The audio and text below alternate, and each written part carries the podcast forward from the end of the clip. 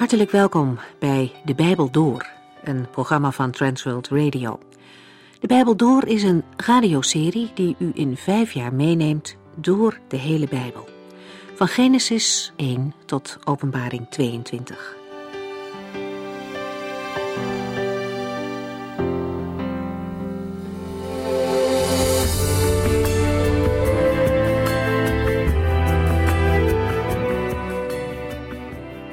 Vandaag gaan we verder in 2 Korinthiërs hoofdstuk 5. De vorige keer hebben we nagedacht over de rechterstoel van Christus. Ook gelovigen zullen daar op een dag mee te maken krijgen. Niet om nog veroordeeld te worden, dat is niet meer mogelijk. God heeft in zijn woord gezegd dat wie op hem vertrouwt in eeuwigheid niet verloren zal gaan. En toch is er die rechterstoel. Daar moeten christenen verantwoording afleggen van wat ze gedaan hebben, zowel van goede als van verkeerde dingen. Voor elke christen, voor ieder mens die erin gelooft, is er redding door genade, de toegang tot de hemel. Maar er is daarnaast ook onderscheid in beloning. Alles wat een gelovige doet voor de Heer, zal zijn waarde houden. Dat zal daar voor die rechterstoel bekendgemaakt worden. Wat wij dus hier op aarde doen, heeft invloed in de eeuwigheid. De Heere God heeft zoveel voor ons overgehad. En nou is het onze beurt om met ons leven Hem toegewijd te zijn. Als Paulus hierover schrijft, dringt het weer tot hem door hoe groots alles van de Heere God is. Hij beseft dat hij met een geweldige God te maken heeft. En om die reden wil hij ook alles aan doen om andere mensen voor God te winnen. De liefde van Christus dringt hem om het goede nieuws bekend te maken. Als de grote liefde van God voor mensen meer en meer tot ons doordringt, dan kan het ook niet anders dan dat we dat willen delen met andere mensen. En dat we met alles wat in ons is voor God willen leven. Een christen leeft niet in de eerste plaats voor zichzelf, ook niet voor de naaste, maar allereerst voor Christus. Hij stierf voor ons, zodat wij het eeuwige leven kunnen krijgen. En daarom is hij het waard dat ons leven hem in alle dingen is toegewijd. We lezen nu het laatste gedeelte van 2 Korinthiërs 5.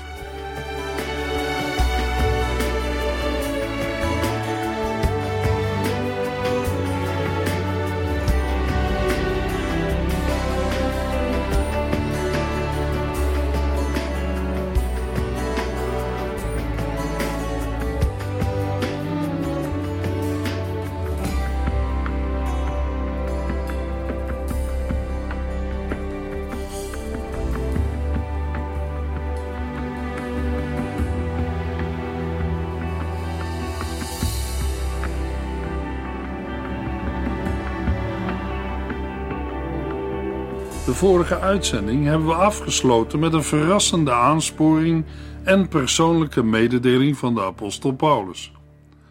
2 Korinthiërs 5 vers 16. Houd er dus mee op gelovigen naar hun uiterlijk te beoordelen, of naar wat men over hen zegt. Ik heb zelf de fout gemaakt zo over Christus te denken en hem alleen als een mens te beschouwen. Maar dat is nu wel anders. Met al de kennis die Paulus in zijn opleiding als farizeer aan de voeten van Gamaliel had meegekregen en wat hij uit Tora, het Oude Testament, had geleerd, was hij vanuit zichzelf niet verder gekomen dan Christus alleen als mens te zien. Mogelijk dat iemand reageert: ook vandaag zeggen heel veel mensen dat Jezus niet meer was dan een goed mens. Dat klopt. Toch vraag ik nog een keer uw aandacht voor de niet alleen verrassende woorden, maar ook ontdekkende woorden van de apostel in vers 16. Of er nu veel mensen zijn die denken dat Christus alleen een goed mens was, verandert aan de woorden van Paulus niets. Paulus geeft toe dat het fout was om zo over Christus te denken. Natuurlijk, iemand kan zeggen: ja, Paulus zegt dat, maar wie is Paulus? Ook een gewoon mens. Zeker, Paulus was een gewoon mens, maar wel een door de heiland zelf geroepen apostel, een gevolmachtigde om hem Jezus bekend te maken. In Handelingen 19 vers 15 zegt de Heer Jezus tegen Ananias: ik heb besloten die man te gebruiken.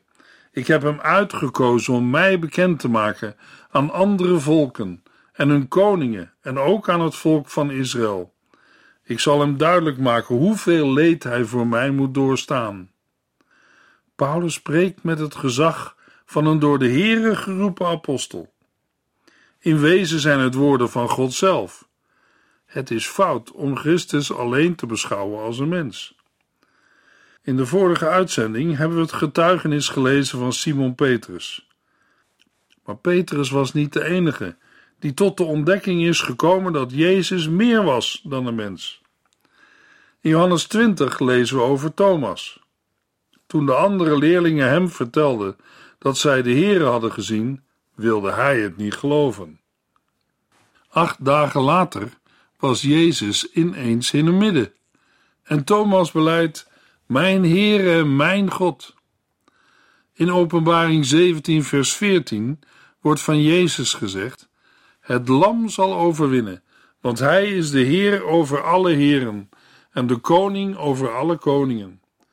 En zijn volgelingen, die door hem geroepen en uitgekozen zijn, blijven hem trouw. Waarschijnlijk heeft Paulus Christus als mens gekend. Mogelijk in de tijd dat hij in Jeruzalem studeerde voor farizeeër. Ik kan me niet voorstellen dat deze briljante jonge farizeeër niets van de kruisiging in Jeruzalem heeft gemerkt of gezien. Veel mensen uit Nazareth verbaasden zich over de wijsheid van Jezus en de wonderen die hij deed. Hoe is dit mogelijk? Zeiden zij. Hij is toch de zoon van onze timmerman? En wij kennen allemaal zijn moeder Maria en zijn broers Jacobus, Jozef, Simon en Judas. Zijn zusters wonen ook hier. Wat verbeeldt hij zich wel? Het was duidelijk dat zij niets met hem te maken wilden hebben. In Handelingen 1 vers 14 lezen we over Maria, de moeder van Jezus, en zijn broers. Ze zijn voortdurend in gebed en eensgezind met de andere gelovigen bij elkaar, in het huis waar zij elkaar altijd ontmoeten.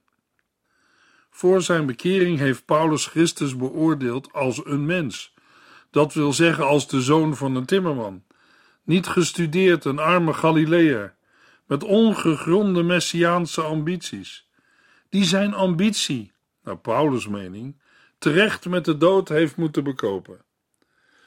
Maar sinds zijn bekering was het Paulus duidelijk geworden dat Jezus Christus de Zoon van God was, die gedreven door liefde de weg naar het kruis ook voor Paulus is gegaan.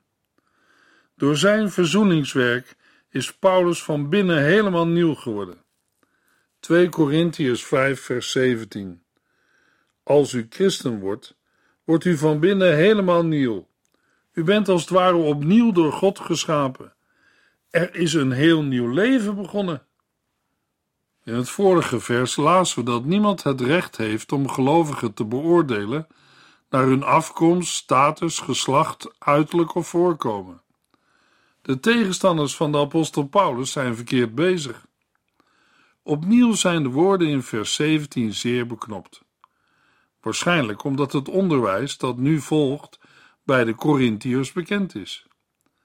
De zinsnede als u christen wordt, wordt u van binnen helemaal nieuw, verwijst opnieuw naar de verbondenheid met Christus door het geloof en de doop. Daardoor is de kruisdood van Christus ook in de gelovigen werkzaam, zodat gezegd kan worden dat zij met Christus gestorven zijn en dat hun oude leven met hem mee is gekruisigd. Vanaf dat moment mogen en moeten zij zichzelf zien als nieuwe schepping van God. In Colossenzen 3 vers 9 en 10 lezen we: lieg niet tegen elkaar. Dat hoorde bij uw oude leven, waarmee u hebt afgerekend.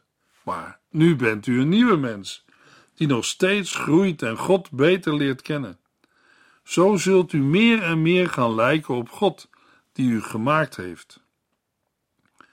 De oude dingen, welke voorbij gegaan zijn, betreffen niet alleen het oude leven met zijn zondige neigingen, maar ook de natuurlijke mens in de zin van afkomst en natuurlijke bekwaamheden en tekorten. Ook vertrouwen op afstamming en eigen inspanning heeft zijn betekenis en geldigheid verloren. De woorden aan het slot van vers 17 doen sterk denken aan Jesaja 43 vers 18 en 19. Blij klinkt dan ook de uitroep, maar nu bent u een nieuw mens. In Jesaja 43 zegt de Heere, ik ben iets heel nieuws van plan. Zijn belofte van redding en vergeving is werkelijkheid geworden in Christus. Een gelovige mag zich verheugen over het nieuwe dat de Heere nu al in hun binnenste bewerkt. Zij mogen met blijdschap uitzien naar de dag waarop hun eigen bestaanswijze wordt verheerlijkt en de hele schepping wordt vernieuwd. Immers, de Heere belooft in Openbaring 21 vers 5, ik maak alles nieuw. Daar zijn we nu nog niet, maar zo gaat het wel worden. Daar staat de Heere zelf garant voor. Dat bemoedigt en geeft kracht voor vandaag. Als een mens naar zijn of haar aftakelende lichaam kijkt en de weerbarstigheid van het menselijke leven ziet en ervaart, dan kun je er weemoedig, verdrietig en misschien ook wel boos van worden. Maar in zo'n donker dal van menselijke hopeloosheid mag het licht schijnen van Gods liefde en toekomst. Dan moeten gelovigen elkaar aansporen om niet te zien op wat voor oog is, maar te luisteren naar hem die zegt, ik maak alles nieuw en ik kom gauw met mijn beloning. Ik geef ieder het loon voor zijn daden. Ik ben de alfa en de omega, de eerste en de laatste, het begin en het einde. Zijn er dan geen worstelingen meer in het leven van een gelovige? In deze gebroken wereld, vol met mensen, dieren en een schepping die onder de vloek van de zonde ligt, midden in de dood, zijn de verleidingen vele. Maar de apostel Jacobus schrijft in zijn brief aan Joodse christenen, gelukkig is hij die telkens verleidingen weerstaat en niet doet wat verkeerd is. Want later zal hij als beloning de kroon krijgen die God beloofd heeft aan alle die hem liefhebben, het eeuwige leven. Maar als u moeite hebt om de zonde het hoofd te bieden, moet u niet zeggen dat God u in de verleiding brengt. God heeft nooit de neiging iets slechts te doen en hij brengt niemand in verleiding. Het zijn uw eigen slechte verlangens die u in verleiding brengen. De slechte verlangens waar u aan toegeeft, brengen u tot zonde, en als de zonde volgroeid is, brengt die de dood voort. Broeders en zusters, verlaat dus nooit de weg van God. De Heer Jezus zegt in Johannes 5 vers 24, wie naar mijn woorden luistert en gelooft in hem die mij gestuurd heeft, heeft eeuwig leven. Over zo iemand wordt geen oordeel uitgesproken, maar die is overgeplaatst uit de dood in het leven. Luisteraar, gelooft u in de Heer Jezus Christus? Dat blijkt uit het gehoorzamen van het woord van God. Als de woorden van de Heer het ene oor in en het andere weer uitgaan, dan heeft u de woorden wel gehoord, maar er niet naar geluisterd. In Christus is een gelovige een nieuwe schepping geworden. Het oude is voorbij gegaan en alles is nieuw geworden. 2 Korinthiërs 5 vers 18. Al dit nieuwe komt van God, die ons door Jezus Christus bij zichzelf heeft teruggebracht. Hij heeft ons opgedragen overal te vertellen dat iedereen het nu met God in orde kan maken. Paulus' verdediging tegenover hen die hem op uiterlijkheden hebben beoordeeld, is nu afgesloten. Al bespeuren we voortdurend een verdedigende toon in de verdere beschrijving van zijn bediening. De echtheid van zijn apostelschap en zijn betrouwbaarheid worden door sommige Korinthiërs nog steeds in twijfel getrokken. Maar alles wat in de voorgaande verse is gezegd over het nieuwe leven in Christus, komt niet van Paulus, maar komt van God, die ons door Jezus Christus bij zichzelf heeft teruggebracht. Vers 18 verwoordt de kern van het evangelie. De verzoening van een vijandige mensheid met haar schepper gaat helemaal van de Heer uit. Er is geen sprake van een verzoeningspoging van mensen. Vanwege de zonde is dat vanuit de mens ook niet mogelijk. Ik doe niet alleen zonde, ik ben zonde. Dat wil zeggen, van nature ben ik geneigd God en mijn naaste te haten en alleen bezig met mezelf. Een van de eerste medewerkers van de apostel Paulus is Titus. De apostel schrijft hem in een brief: vroeger hadden wij ook geen inzicht, we waren ongehoorzaam, misleide slaven van onze zondige verlangens en lusten. Ons leven was vol wrok en jaloezie. Wij haten anderen en wij haten elkaar.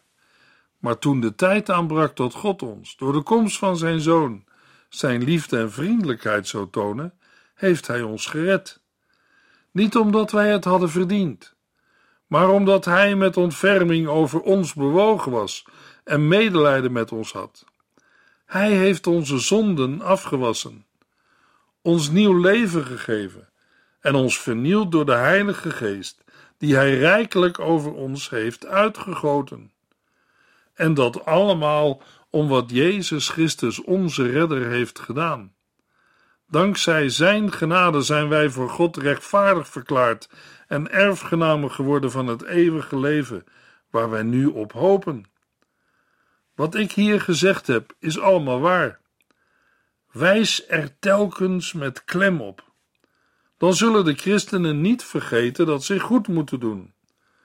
Dat is niet alleen juist, maar ook nuttig voor onze medemensen. De Heere verzoende de wereld met zichzelf door toedoen van Jezus Christus. Hij, de Vader, zond zijn eigen Zoon en gaf hem over om te sterven aan het kruis in de plaats van de zondige mensheid. Op deze manier is de verzoening een aangelegenheid tussen de Vader en de Zoon. De prijs en de pijn van de verzoening is door God zelf betaald. En de verzoening betreft alle gelovigen. Niet alleen werden zij met God verzoend, maar de Heere gaf hen ook de bediening van de verzoening. Dat wil zeggen, wij mogen dit geweldige nieuws aan iedereen vertellen. De inhoud van Gods verzoeningsplan wordt nauwkeuriger uitgewerkt. In Christus verzoent de Heere de wereld met zichzelf. Verder blijkt uit Paulus' woorden Gods directe betrokkenheid en eenheid met Christus, zoals dat door de Heer Jezus zelf werd uitgedrukt in het hogepriesterlijke gebed. Opmerkelijk is dat de Heere iedereen, dat is de hele wereld, met zichzelf verzoende. Zijn verzoeningsplan betreft de hele mensheid. Niemand wordt bij voorbaat uitgesloten. Maar dat wil niet zeggen dat ieder mens het nu automatisch met de Heere in orde heeft gebracht. Het zijn er niet een paar, in werkelijkheid een schare die niemand tellen kan. Maar dat is niet hetzelfde als iedereen. Alleen zij die hun vertrouwen op de Heer Jezus Christus hebben gesteld, komen daar waar Christus is, bij zijn Vader in de hemel.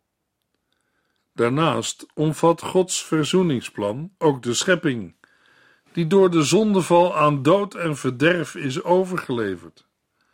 Het eindresultaat van Gods verzoeningswerk zal dan ook een vernieuwing en verheerlijking van de schepping inhouden.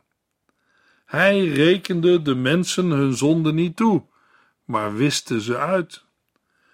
Woorden die verder uitleggen hoe de Heere de relatie met de mens herstelt. God vergeeft de overtredingen tegen zijn wetten en normen. Maar dit verzoeningsaanbod van de Heere moet aan de mensen worden bekendgemaakt. En de mensen moeten Gods liefde in Christus accepteren.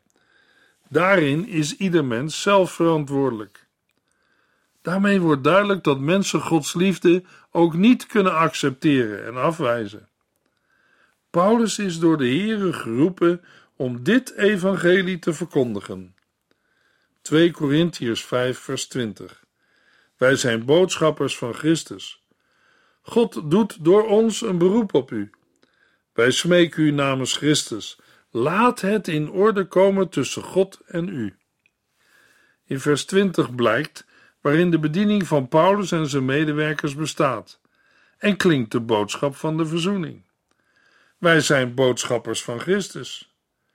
Paulus is door de Here uitgezonden om als gezant van Christus op te treden en te handelen. Het gaat zowel om zijn positie als activiteit. Een gezant geeft geen eigen woorden door, maar de boodschap van zijn zender. Omdat Paulus door de Here tot gezant van Christus is geroepen, kan hij ook zeggen, wij smeken u namens Christus, alsof God door ons een beroep op u doet, en ook op de wereld. Paulus schrijft aan de christenen in Thessalonica, toen u van ons het woord van God hoorde, was dat voor u geen nieuws van mensen, maar van God. U hebt het aangenomen voor wat het was, een boodschap van God. De woorden, laat het in orde komen tussen God en u, staan in de gebiedende wijs. Het gaat dan ook niet om een proces, maar om een beslissing, die genomen moet worden op het moment dat de oproep klinkt. Het woordje laat, in de zinsnede laat het in orde maken, is bovendien passief. Dat wil zeggen, het gaat er niet om dat de mens zich met God moet verzoenen. Nee, de mens moet verzoend worden. Hij of zij moet de al plaatsgevonden verzoening aanvaarden en het verzet tegen deze verzoening staken. Christus heeft de prijs voor de verzoening betaald. Het zou een grote belediging aan het adres van hem zijn om dit aanbod van verzoening hoogmoedig van de hand te wijzen. Immers, wij zijn het die als schapen afdwaalden. Wij verlieten Gods paden en gingen onze eigen weg. Desondanks legde God de schuld en zonde van ons allen op hem. Ook in het Nieuwe Testament wordt op vele manieren de boodschap van het evangelie verwoord. Bijvoorbeeld in Colossenzen 1 vers 20 tot en met 22. Door zijn Zoon heeft God een altijd durende vrede gesticht tussen zichzelf en alles wat in de hemelen en op de aarde is. Doordat Christus zich aan het kruis heeft opgeofferd en zijn bloed heeft gegeven, is er verzoening met God. Dat geldt ook voor u, die vroeger zo ver van God verwijderd was. U leefde als vijand van hem, zoals bleek uit de slechte dingen die u dacht en deed. Maar nu heeft God zich met u verzoend door de dood aan het kruis van zijn aardse lichaam. Zo heeft Christus u heilig en zuiver gemaakt en in de dichte nabijheid van God gebracht. De ergste zondaar op de wereld kan en mag naar de Here gaan. Paulus heeft het zelf aan de lijve ondervonden. Hij had de gemeente van Christus vervolgd en voelde zich de grootste van alle zondaren. En deze Paulus mag u, jou en mij de boodschap van de Here doorgeven. 2 Korinthiërs 5 vers 21. Want God nam Christus, die geen zonde gedaan had, en belastte hem met onze zonden. In ruil daarvoor rekent God de rechtvaardigheid van Christus aan ons toe. Opnieuw is Paulus in vers 21 erg beknopt, omdat de Korinthiërs het achterliggende onderwijs kennen. Jezus Christus is de enige mens die geen zonde heeft gedaan. Christus wist zeker wat zonde was, maar heeft zelf nooit gezondigd. Tevergeefs had de duivel geprobeerd de Heer Jezus tot zonde te verleiden. Toch heeft God hem met onze zonde belast. De Heer heeft hem de zonde van de mensheid toegerekend en Christus heeft de straf vrijwillig op zich genomen. Het doel van de plaatsvervangende kruisdood van Christus is dat God in ruil daarvoor de rechtvaardigheid van Christus aan ons toerekent. Het kruisoffer van Christus is gebracht voor alle mensen, maar de rechtvaardigheid die daaruit voortvloeit, ontvangt de mens alleen als hij of zij door het geloof en de doop aan Christus is verbonden. In Handelingen 2 vers 41 en 42 hebben we gelezen: de mensen die aannamen wat hij, Petrus, zei, werden gedoopt. Zij bleven trouw aan wat de apostelen hun leerden en gingen als één grote familie met elkaar om. Ze kwamen vaak samen voor de maaltijd van de Here en voor gebed. Tot geloof komen verbindt aan de drie-enige God, maar ook aan andere gelovigen, in de gemeenschap van een kerk of gemeente. Maar de gemeente of de kerk van Christus wordt ook geroepen om het evangelie door te geven. 1 Petrus 2 vers 9 en 10. U bent door God uitgekozen om koninklijke priesters te zijn, mensen die voor God zijn afgezonderd om overal te vertellen hoe goed en groot hij is die u geroepen heeft om vanuit de duisternis naar zijn heerlijk licht te komen. Vroeger hoorde u bij een volk dat niet bij hem hoorde. Nu bent u zelf het volk van God. Vroeger wist u niet hoe goed en vriendelijk God is. Nu hebt u zijn goedheid zelf ervaren. Wie kan zo'n taak aan? Paulus schreef in 2 Korinthiërs 3 vers 5 en 6: wij denken niet zelf iets van blijvende waarde te kunnen doen. Onze kracht en de resultaten komen alleen van God. Hij heeft ons geholpen anderen over zijn nieuwe verbond te vertellen. Dit is geen verbond door de wet, maar door de Heilige Geest. Want hoe men ook probeert de wet van God te houden, het eindigt altijd met de dood. Door de Heilige Geest komt er leven. Een christen mag een leesbare brief van Christus zijn. Daarnaast worden zij aangespoord om een zoutend zout en een lichtend licht te zijn. Zout is een product wat smaak geeft en bederfwerend is. Licht heb je nodig in het donker, anders raak je de weg kwijt. Bent u, zijn wij, licht, zout en een leesbare brief van Christus? In de volgende uitzending lezen we 2 Korinthiërs 6, vers 1 tot en met 11.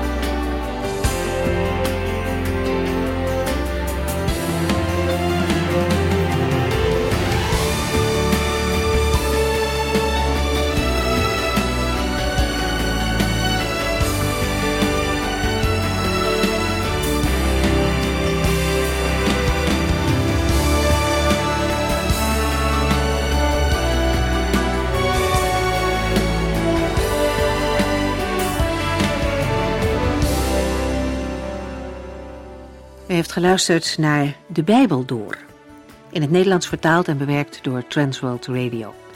Een programma waarin we in 5 jaar tijd de hele Bijbel doorgaan. Als u wilt reageren op deze uitzending of u heeft vragen, dan kunt u contact met ons opnemen. Tijdens kantooruren kunt u bellen op 0342 47 8432. 0342 47 8432. Ook kunt u een e-mail sturen naar debijbeldoor@transworldradio.nl. En natuurlijk kunt u ook via de post ons bereiken. TWR, postbus 371, postcode 3770, AJ in Barneveld. Dit programma werd gepresenteerd door Cor Veda en Ike André. Techniek was in handen van Odin van Woerdekom. En wij allemaal bedanken u voor het luisteren. Graag tot de volgende keer.